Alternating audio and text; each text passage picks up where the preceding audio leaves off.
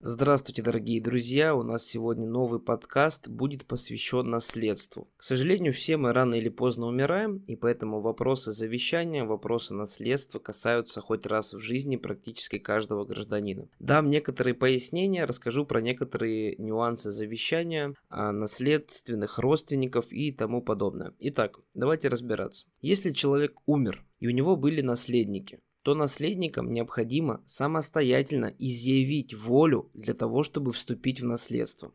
То есть первая ошибка всех людей, что они думают, наследство переходит автоматически. Это, друзья, не так. Автоматически наследство не переходит.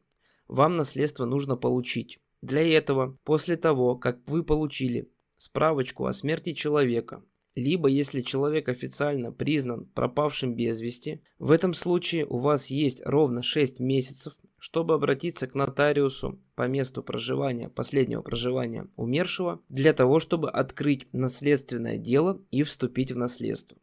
Когда открывается наследственное дело, то нотариус оповещает всех наследников, которые указаны в завещании. Опять же, если завещание было. Если же завещания не было, то закон устанавливает определенный порядок унаследования имущества. Существует несколько правоприемников наследства, несколько очередей. Первая, вторая, третья очередь. Всего их восемь. Но в основном люди касаются только первых двух. Это дети, супруги, вторая очередь братья, сестры, тети, дяди, бабушки, дедушки. Тети, дяди, кстати, это уже третья очередь. Можно ли оспорить завещание? Завещание можно оспорить. К примеру, если ваш супруг оставил всю недвижимость любовницы, но при этом у него были дети или у него есть супруга, то такое завещание очень легко оспорить. Но при этом любовница все равно сможет рассчитывать на определенную часть.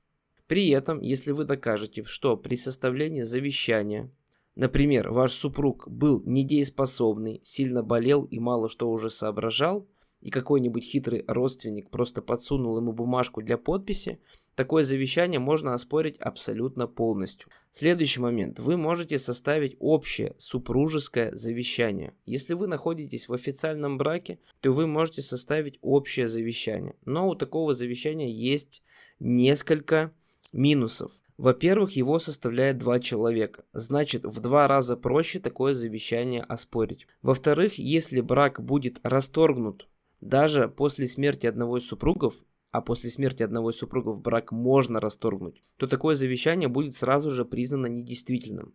В-третьих, если кто-нибудь из супругов захочет составить индивидуальное собственное завещание после составления совместного, то нотариус будет брать в силу именно последнее завещание. В принципе, у нас в Российской Федерации действует принцип последнего завещания. То есть, если человек, например, сегодня написал одно завещание, вы о нем знаете, вы спокойно думаете, что, например, дом достанется именно вам, но через пару лет человек взял и написал другое завещание, о котором вы не знали, то в законную силу вступит именно последнее завещанием. Следующий момент, последний. При получении наследства вы получаете также и долги человека. Долги по налогам, долги по кредитам. Вы не получите алиментные платежи, и не получите долги в рамках уголовных статей. Но долги по кредитам, самые распространенные, и по налогам вы в наследство можете получить. При этом долги переходят в рамках стоимости наследуемого имущества. То есть, например, если вы получили автомобиль в наследство стоимостью 600 тысяч рублей, то и долгов вам может перейти только на 600 тысяч рублей. Поэтому перед тем, как вступить в наследство, обязательно прежде всего разберитесь, не было ли у долгов у человека. Это можно сделать сделать либо просто путем переговоров с ближайшими родственниками или путем переговоров с человеком, который находится при смерти, либо просто хотя бы проверьте сайт Федеральной службы судебных приставов. Если у человека были затяжные долги, то скорее всего они уже просужены и они находятся у судебных приставов. Если же все-таки вы обнаружили долги и долгов оказалось по своей стоимости больше, чем наследуемое имущество, то в наследство вступать большого смысла